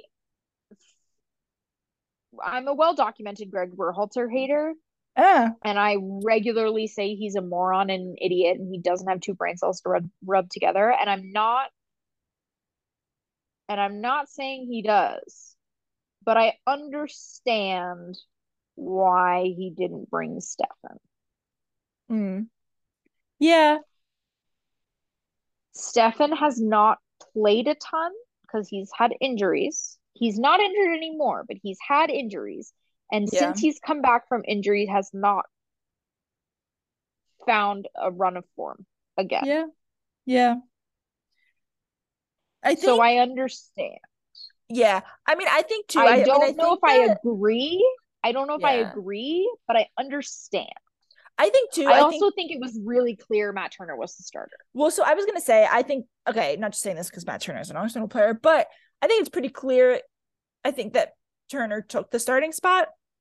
I'm Yes. surprised Steffen isn't like if you're taking three goalkeepers. I'm surprised he's not one of the three. Like even if I he's agree. not number two, like you put three goalkeepers in your lineup. He though he doesn't have the run of form potentially, he does have experience. Like I feel like He's yeah. I'm just agree. surprised. I'm I agree. surprised that if you take three, you don't take him as your third. I agree. Um, I think obviously Horvath has had some good performances for the US. I'm not surprised to see him included. Sean Yeah. Johnson, I don't like know a ton about other than I the fact that he is uh NYCFC's goalkeeper. Um, so we saw him get scored on three times when we watched the Union two weeks ago. In a span of like Um, five minutes, too. So to be fair, they were not really his fault, but um, that's valid. His team just fell apart in front of him. But I believe I believe he was um he's well regarded as one of the best goalkeepers in the MLS. Um and I have less criticism for goalkeepers in the MLS that I do than I do for field players in the yes. MLS. I, yeah, yeah, yeah, yeah. Nonetheless, um I think if you're not going to include Zach Steffen as your third goalkeeper, which I don't really understand. But if you're not going to include him, if you want to include kind of somebody random, so to speak, um, as your third goalkeeper, I would have chose chosen uh the young the young kid, Slonina. Yeah. Um purely because I think the the raw talent on that kid, he could very and he's what, 16? Something like know, that. man. He's he's I think he's young. like 16 years old. Yeah. I think he's like 16 years old. Uh, but the the way if he develops the way that it looks like he might, um, he may very well be our starting goalkeeper in 2026. yeah. And I like Matt Turner, but I like Matt Turner too. but he may very well be. So I think if you were gonna throw a sort of curveball at goalkeeper, that's what I would have done. Again, he's 16, so like he's got hopefully plenty of World Cups to go to. but nonetheless, um that's my that's my take at goalkeeper. Um anything else you want to say about the, the goalkeepers? No, no. I just wanted to. I speak don't to them. Expect I don't expect barring injury anyone other than Turner to play. No, I really hope not. But let's hope he doesn't hurt. Yeah. Okay. Barring injury, I don't expect anyone else. Midfielders. Yeah. Um, midfielders. Um, Aaronson, Adams, McKennie, Musah. Musah. Fantastic. The Those are the only of ones who should play. Those are the the four of them are four of the best five players. um, in the team. On the team in the national team pool.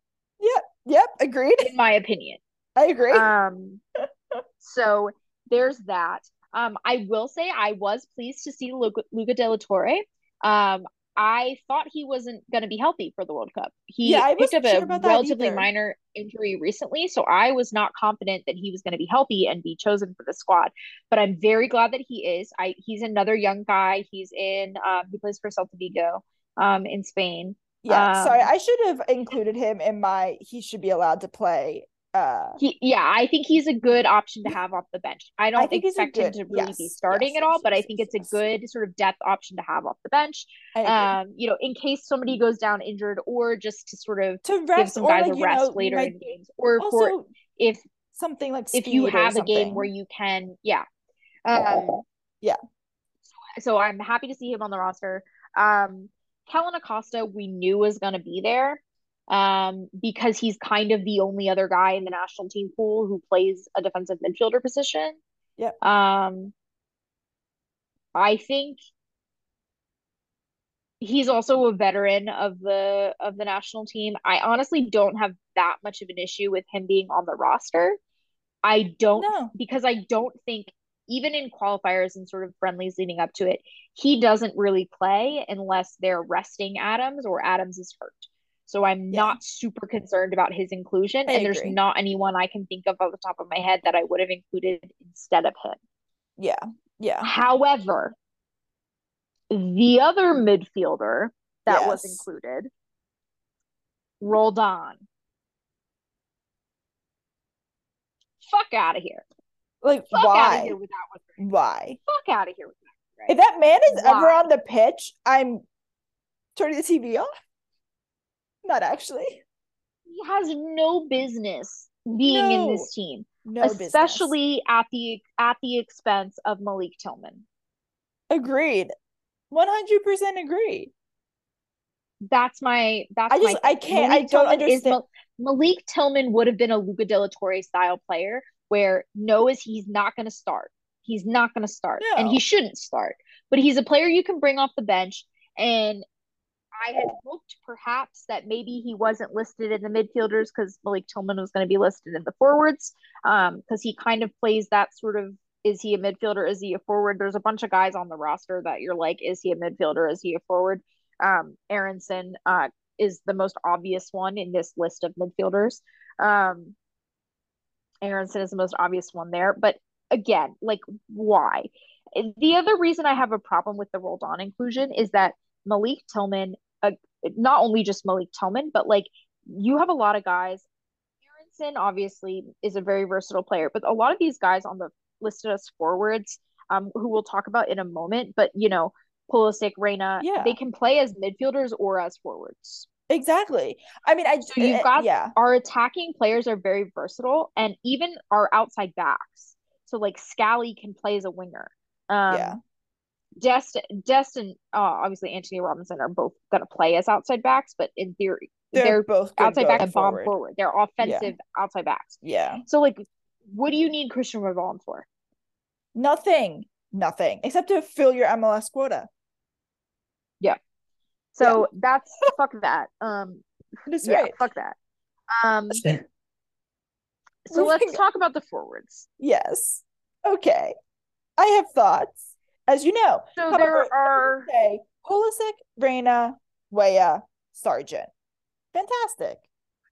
I'm glad that Sargent got his call up. I think he deserved it. He's been Yes. playing really well for Norwich. He's in a good run of form. I think he absolutely deserves a call up. I'm pleased that he got it. 100%. Um, I'm also was surprised about Haji Wright. Um, but much like. Tim Ream, pleasantly surprised. yeah, Um, I agree. he's not someone that we've really talked about in the national team pool in a while because it's been like ages since he got called up. really Um, so that's like a surprise inclusion. But he's in a pretty good run. I believe he plays in Turkey. Um, plays somewhere. Yeah, I don't know. I think it's in Turkey, but he's in a pretty good run of form right now. Um, and so I'm not mad about it. I'm not mad I'm about not mad about that. No. The two that, of course, we are predictably angry about um, are Ferreira and Morris. I think Morris much more than Ferreira. Yes. Now, Ferreira, I don't think has Ferreira has produced results for the U.S. men's national team before. So, like, fine. I don't like it. There are two players that I would include over him. Um, I think you can probably guess who those are, but we'll talk about them in a second. Um, but I could accept Ferreira. Jordan Morris is inexplicable to me. He didn't even have a good MLS season. no, no, he, He, didn't. scored like seven goals. absolutely He scored like seven goals in on this 30 games. Like he didn't even have a good MLS season. No, it's ridiculous. So like make it make sense. I- even if he it would have been silly even if he had a good MLS season. Like he didn't even have a good MLS season. no, So you cannot explain this one to me in a way that makes sense. no, you no can't. one can. He apparently uh, he apparently scored 7 goals in 30 games. That's ridiculous. what are you doing on the, what are you doing as a forward? When we What's he gonna do? He's gonna come on. when we have Ricardo Pepi and Yeah. Jordan Pefok sitting their asses at home now. Yeah, who are both Get the fuck outta scoring in Europe. Like, what are you talking about? It's- is not quite in the form he was, you know, six weeks ago, but still better than Jordan Morris. And Pepi also, Pepi's in pretty good form right now. First of all, Yeah. I get that he didn't have the best performances when he played for the U.S. men's national team, but this man single handedly, Pepi basically single handedly got us through qualifiers. Yeah, he he He saved Greg's did. job in South America. Yeah. And I'm sorry, I, I I will take maybe that I also it's not like Jordan Morris has been fucking playing. Like it doesn't matter. That's what I mean. He hasn't he played in months. ever He wasn't on in the that field. He's ever on the pitch during one of these World Yeah. Cup games.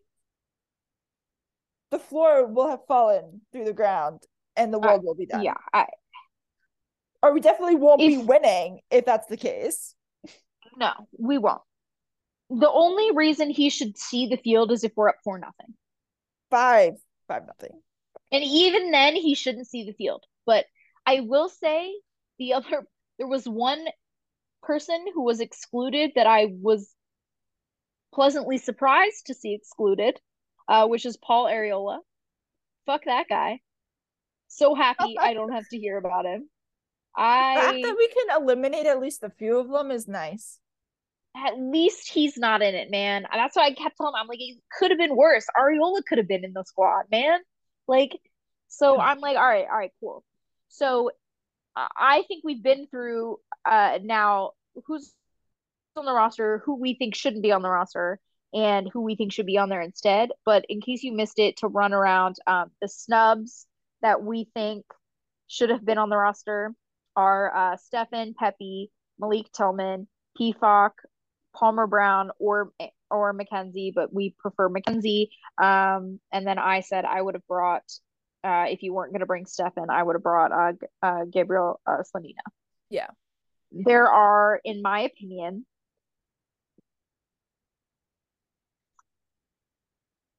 four players who should never, for any reason, see the field Yes. on this squad. Yeah. Morris, hold on, Aaron Long, and Shaq Moore. The four of them should never see the field. They should not touch the field at all. There are three more guys who should not play unless somebody very specific gets injured or we are already deeply up in a game or we're already qualified out of our group Yes. and that would be Acosta, Yedlin, and Ferreira. agreed. Here is my my starting 11 out of this squad. We're probably gonna This is agree. not this is not who Greg is going to start. No, because But this is We have some hot Greg's takes. a but I It's really only one. It's It really, only is. one. I know. It's It really really is only one. only It's a one hot, hot take. take. It's a hot take. Probably probably 9 uh, we probably have 9 out of t- at least 9 out of 10. Yeah, we have nine out of ten. Look, And I'm pretty sure I know what's going to happen instead. But I'm going to say it anyway. Here's my hope. Here's my starting 11. Turner in goal across the back, starting at our our right back is Dest, we got Zimmerman, Ream, Antonee Robinson. Hell the back. yeah. Woo. Adams anchors that midfield. His two attackers are McKennie and Musah. That should never change. That's the obvious starting midfield. Very There's, there's no Obvious, sort of. I don't don't- think there's don't really any it. debate about it. Don't that. touch it. As long as everybody's healthy, don't touch that midfield. Yeah. Um, my starting front line is where we get a little controversial. Hell yeah, because it wouldn't be a good podcast without some controversy. Um, I have Sargent as my starting number nine. I don't think that's that hot of a take. I think of the nines that are on this squad, he's clearly in the best form. Agreed. So he's my starting number nine. Um, maybe Haji right off the bench if we need to. yes. Agreed. Um, my two wingers, I got Reyna on the right, Yeah. and my hot take is Hot Aaronson is starting on the left. So that does mean that Christian Pulisic is on the bench. I will um, so say, that is I will just take. say, if anyone has been watching the Premier League, however, there shouldn't be a hot take in who is currently playing better between Aaronson and Pulisic. Who's in better form right Who now? Who is in better form? Aaronson, without Brenden a Aaronson question. And if you're gonna play form right. Sargent as your number nine, I'd rather have Aaronson in. Pulisic didn't do anything in the game against Arsenal when he came in. Absolutely nothing. he missed he missed he's missed some really now here's the thing I, I will not deny Christian Pulisic does have a habit of showing up clutch for the US men's national team. sure. I will not deny that. That is absolutely true. He may very well turn up big time and I'm I will be delighted if he does. I think point blank, not just on current form, point blank, I think Brenden Aaronson is a better player. I but- fully agree. I think agree. Brenden Aaronson is better than Christian Pulisic, full stop. Yeah. But even if you don't think that, you can't say that he's not in better form right now. No, absolutely not. You can't. Absolutely It's not possible. No. And my Um, question is, are you are you really going to what we can discuss? Reyna's in really good form right now too. He's actively Reyna's playing, playing really starting well, for Dortmund. Again, would rather have tearing him up in. Bundesliga than defenses. Pulisic. Yep. So who do you do you think they take out Sargent? I mean, they could play a false nine. So here's here's my thing. The only way I accept the only thing that I would concede, okay, fair, fine, that's fair enough. There are two sort of things that I could say, okay, I will accept those those edits to that starting eleven I just said. And as one is if you move Aaronson, Aaronson or Reyna, but Aaronson yeah. into play the false nine and Christian Pulisic on the left wing. Yeah. I'm okay with Yeah. that. I'm okay with that. Yeah. I just don't think you can. I just think you have to start Brenden Aaronson. No, I do. too. I mean, Um, I just don't think like he's playing every game in the Premier League and every he's playing too. Defender is fucking annoyed with him. Like he's playing too well. He's playing too well to not. him and Adams have a connect. Like there's just like Yeah. you want that. You you I'm like, if you're physically not have him on the play, pitch. Yeah, that's that's my thing. So okay, if you want to slide him into playing the false nine and put Air- uh Pulisic on the wing, all right, I'm fine with that. I am actually even would not be big mad if you put Weah in instead of Reyna. I prefer Reyna over Weah, but it's a different style of winger. Yeah. So if you want to play, if you want to play with Weah instead of Reyna, I'm okay with it. I wouldn't do it, but I'm okay with it. I right? wonder. So yeah. yeah. I But think, it depends on I do think it depends on who you're playing against. yeah, that's okay. I that's think gonna say, yeah. playing England, playing England, Reyna is the better option I agree. because England has fast right backs or fast outside backs. So the speed thing isn't going to help you as much. I don't know as much about Wales does not have the fastest back line. So Weah might be a better choice for that instance. Not that Reyna is slow, but Weah is quick. fast. So, That's- you know, Weah There's a tactical Yeah. aspect to Weah versus Reyna that I can understand, you know, it changing game to game. I'm okay with that sort of edit. The only other thing is I'm okay with perhaps Cameron Carter Vickers sliding in for either Zimmerman or Tim Ream. Um, Yeah. I would choose Zimmerman, but I'd be okay with Ream too. Yeah. Um, to give the back line a little bit more foot speed. yeah, I, I would um, agree. Yeah. Yeah, definitely. So I'm okay with that too. yeah. Um, so those are the those are I think the sort of things. Um, I also think you know it, it depends on who you're playing. So there's sort of there's some things that you can tweak, but I think that's my starting eleven. Um, I would ex- I would accept substitutions for Weah to, to Reyna, um, Sargent pulling out for Aaronson to play nine and Pulisic to play the left wing, or Cameron Carter Vickers at either um, center back position. I would expect. Um, I think that De La Torre, uh, Haji Wright, and Scally uh, are all really, and Joe Scally are all good options to have on your bench to bring in. Mm-hmm. Um, uh, just sort of late in games if it's rough or whatever. Um, I actually really like Luca De La Torre. I think I, Yeah. he's I like he's sort of got a I don't know. I think he could get like if you need something late in the game, like 70th minute or whatever. I think he has potential. I think he has a physical presence Yeah. um that he can bring and I just I like I like his his little swag. So, you know, I'm Yeah. I'm there for it. I'm happy to see him come off the bench. I think Haji Wright is a guy who can get you a goal late in a game off the bench. I'm happy to see that one. Joe Scally, I think probably will be more of a um save somebody's legs. He's not going to come in to to change the game because I just think he's not young. He's not older, experienced enough for that. He's Yeah. also uh, an outside back, but he could come in to be like, okay, this game is is done and dusted, or we've we're up two goals in this game. We want to let Antonee Robinson, you know, rest for 25 minutes. Yeah. Joe Scally can handle that. You know what I mean? So so that's my sort of opinion on that. Um yeah. I would agree Do you have any anything else you want to say about that? No, because I basically agree with you. Um, I think we will both be shocked if Pulisic does not start. However, Yes. I stand steadfast by this, by my by our point. Um, and I know a couple other people I just think it's as well. yeah. So I'm sorry. I I, I think it's actually- more than yeah. ever now because of when the World Cup is positioned, and Yep. I just don't. I just I think it'll be interesting. I think it'll be interesting to see because while I while I turned off the ESPN thing when they do, were done announcing the roster and they were gonna bring Berhalter on to talk because I didn't want to listen to him speak um because he annoys the shit out of me. Um, I did see a couple things about the things that he said. So um, he apparently said that when choosing this, this is ironic. Um, no. when choosing the squad, he he cared a lot about current form. What? This is of course ironic when we're talking about the inclusions of particularly Long and Jordan Morris and Ferreira, to be frank, um, Agreed. as opposed to Pepi Tillman and Pefok, because now you just sound like you're full of shit, uh, Greg. Because what are you talking about? Current form? Are you on crack? Probably. I don't know. what? Like, what are you talking about? I Um, don't. I like don't listen to the man talk because I don't understand him. Like, are you paying attention? Which I think the answer yeah is well no. any- anyway that's apparently what he said um Good.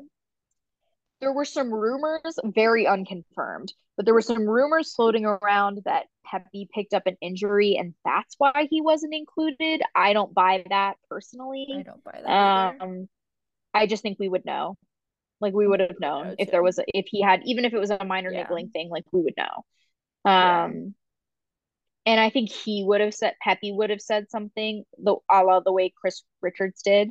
Um, like Chris Richards said, "I'm not playing. I'm hurt."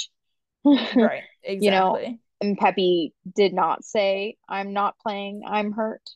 So it seems to be, and this is not just U.S. team, but it seems to be by and large the players who are injured and know they can't play are seemingly this week they're they've all been announcing Yeah. I'm Yeah. injured and I can't play and I'm sad about it. Um that sounds mocking. I that I don't mean to say that to mock them. I just mean they're all saying along those lines. They're saying I'm so sad I can't play because I'm hurt. Um, Exactly. Before they're like the rosters drop. Um so that I guess I think it's it's probably strategic both for the players and for the sort of good of the national team in the sense that people don't get worked up about XYZ player being included over XYZ player because they're injured. Um, Yeah. So I do think it's sort of a, a PR strategic thing to it too.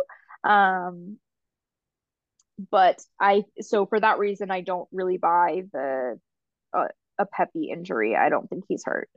Um, I think he was just snubbed. Um, Yeah. and yeah. I will say, like, chatter on social media wise, there are some people who are very pessimistic about this group. I don't think I'm that pessimistic about it in the sense that I think all the key players are here. All the guys Yeah. who are best 11 in the in barring people who are injured. Um and so it's out of you know, you can't blame you can't blame Greg Berhalter for Chris Richards being injured. Like he would have been in the squad had he been healthy. Yeah. I think b- outside of injury, our best 11 is in this 26 man roster. yeah. So, yeah, there are guys here who should definitely not be here. But I think at the end of the day, the guys who should be here instead of the guys that shouldn't are not guys that would have been starting, in my opinion. There are guys who would have been better to have for squad players um, and would have been better for deeper ones. But at the end of the day, I don't know that the US is going super deep in this competition. And so maybe squad depth doesn't really ultimately matter. Yeah. I I I mean, but I yeah. I don't I I predict Do I yeah, hopefully that we get out of our group. That really is all predicated on what the hell Wales does, and I don't know what to think of Gareth Bale at the moment, so who knows?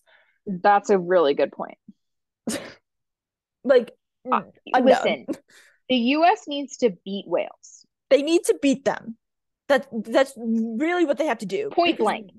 Like if the you US beats Wales, they can lose to England.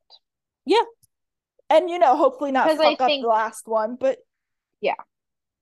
And it'll be But I actually game. think it'll be interesting. I actually think, I genuinely think that the 11 that I listed out, even with any of the sort of edit, you know, acceptable edits, um, I said acceptable edits. I think that team could, if they're playing well, they could upset England. Yeah, I- well, I think also it depends on who the hell England has out there. Yeah, at it depends point. on which ver it depends on which version of England rolls up. But and like England has who's been a even on the, bit of a the mess. squad. Well, England's just a mess because of oh my god. I mean, like talk about a team decimated by injury.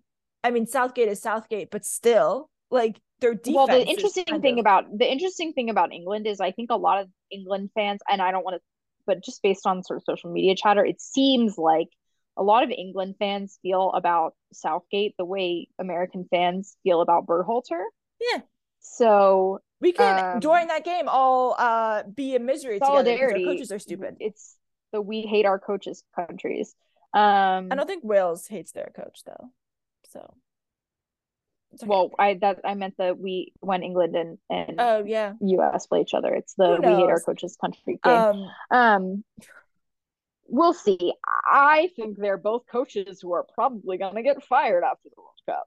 I think Um, that both teams are probably like that. Um. Anyway, my point being is is that even if the U.S. does get out of their group, I don't really see them going past the round of sixteen. But maybe I'm pleasantly the like. FIFA. You know how like FIFA does that like predictor thing, sure, um, where they predict the bracket. Yeah, That predicted the U.S. that U.S. gets out of their group, beats Senegal in the round of 16, and then lost to France in the quarterfinals. Um, that scenario I think is entirely dependent on whether or not Sadio Mane is playing but that for has Senegal. Senegal winning their group then, Yeah.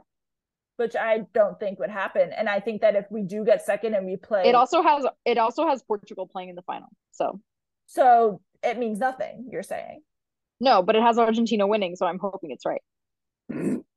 what? Okay, they totally did that because they want to be like Messi Ronaldo final to No, end all here's the finals. The the the thing about that is that whatever it is, the FIFA whatever predictor thing that it does, I don't know if it's an AI It's always somebody right, isn't actually it? does it, but it's been right for the last three World Cups. It's just been right about the winner though, not It's just been right about the winner, not the rest of it. But the winner is correctly predicted the winner the last three World Cups. So I'm not getting my hopes up on about wood. Argentina. This is I'm not getting my hopes up either. This is a side note. Some documentary thing came out about their like Copa America run. I haven't watched it yet, but I feel like it might be entertaining and you know, I I yeah, I do want to watch that. Yeah. Um Anyway, sorry, we're Anyway. derailing, but who knows what the US is going to do? I think if the lineup plus edits is played, we have a shot. I think that if the guys are, are if the guys are playing well, um, and I will say, in my opinion, this group has done a good job of showing up when they needed to. Pulisic is a, and Pulisic and McKennie and are most notably, in my opinion, guys who have really shown up for the U.S. in clutch moments. I agree. Um, so I- I could imagine both of them and a couple other players, you know, coming up pretty big time. We haven't seen Reyna really click with this team in a while because he's No, had some injury issues, yeah. but he's looking really, really good at Dortmund right now. And Just I, good. I am, I wouldn't say, optimistic. yeah, I'm cautiously optimistic. What, what sort of the only thing I think that will really frustrate me, and I think is not unlikely, is that Greg plays Brenden Aaronson as a super sub. Yep. And I think that all of us who pay attention, you know, to the Premier League will probably yell and anger and annoyance. He, I I, am- think, right now is the best play. Well, yeah, maybe I said earlier, I said earlier, I think there is a strong, I think it is not even an argument he's top five players in the in the national team pool, not just on this team, in the national team pool. I agree. I think there is also there is I think that's not even questionable that he's top five player. Not a question at all. I think there's a strong argument to be made that he's a very strong argument to be made that he's top three, that the top three. And I think there is a really strong argument to be made that the two best players in the national team pool right now, in current form, right now, are the two Leeds players, are Adams I and Aaron. fully agree. I fully agree. I think there's uh, that's my if you ask me who are the best two players on, on the U.S. men's national team right now, I'm saying Adam Aaronson. Yeah. And I think and I think there's a really strong argument to be made right now in in terms of current form. I I agree. period. I think there's an argument to be made period, but I think there's a really strong argument in current form that those are the best two players on this roster. Look, they're doing against Liverpool. What else do you want for them? Listen, if nothing else, we have seen head head to head Aaronson annoy the absolute living shit out of English defenders. Yep. Exactly. He there's I I I I don't think I mean again, Greg Berhalter, idiot. I cannot fathom the situation where he's not a starter on this team. I I can't And either. anyone who doesn't and but- thinks he should be a super sub is obviously not watching the Premier League. they're I think they're just I think people who don't think that he should start over Pulisic are just still caught up in 17 year old Christian Pulisic I agree. Yeah. when that is not and I understand that because at the time he was all we had All that is we not had. the lands that is not the landscape Not of how this team anymore. anymore. Nope. I think when everybody is playing their best, it's hard to delineate a top five, a top three, because I think Agreed. you've got Adams, Aaronson, McKennie, Musah, and Reyna. Yep. I would agree. I think it's I think when everybody is healthy and playing at their best, it's hard to delineate those five. Yep. I would personally, I think probably say Reyna, Aaronson,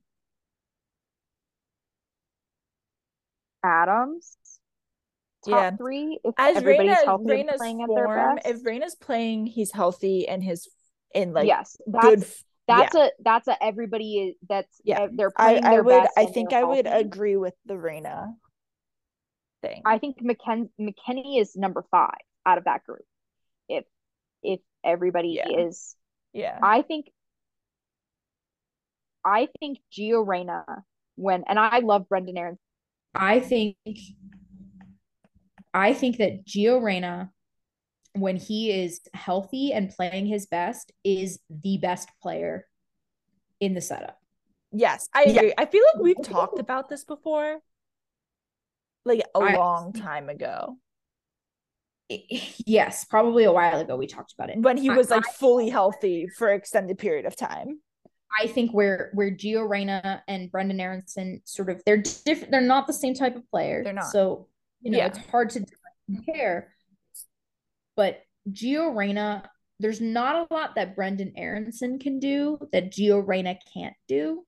Yeah. Um, Aaronson probably has a bit of an edge on, in terms of just overall motor. Um, I think Yeah. maybe the only person in world football who has better motor than Brenden Aaronson is Bernardo Silva.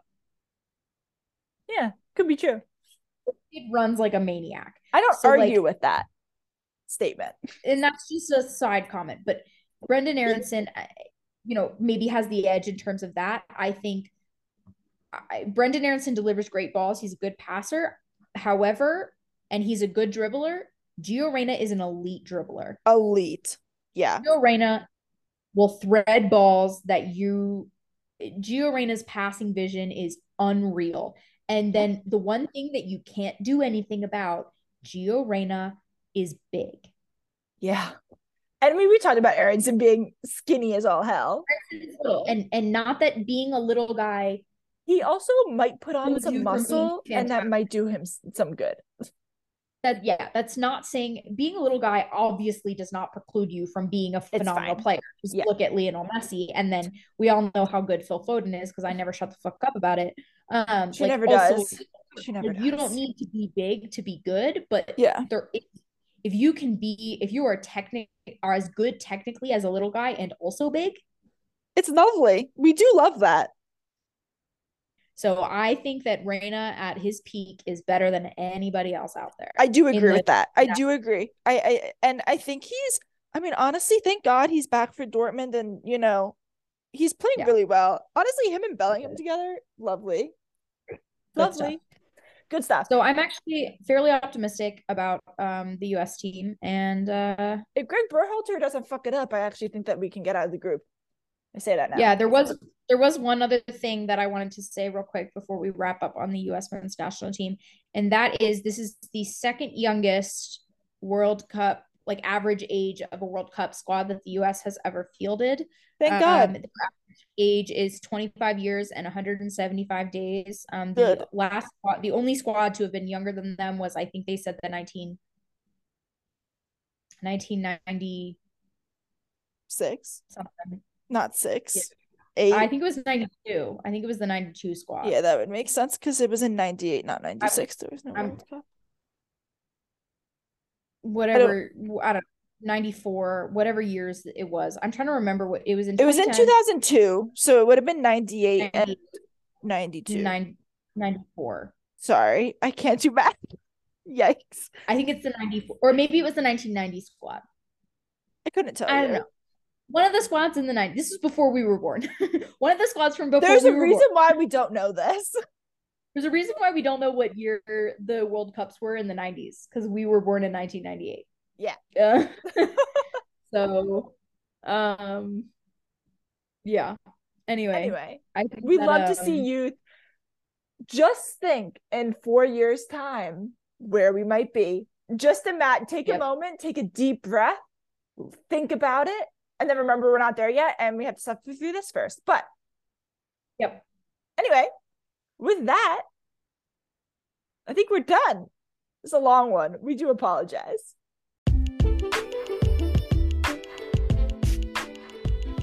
That's all for this week. We'll see you next week on Kicking Balls.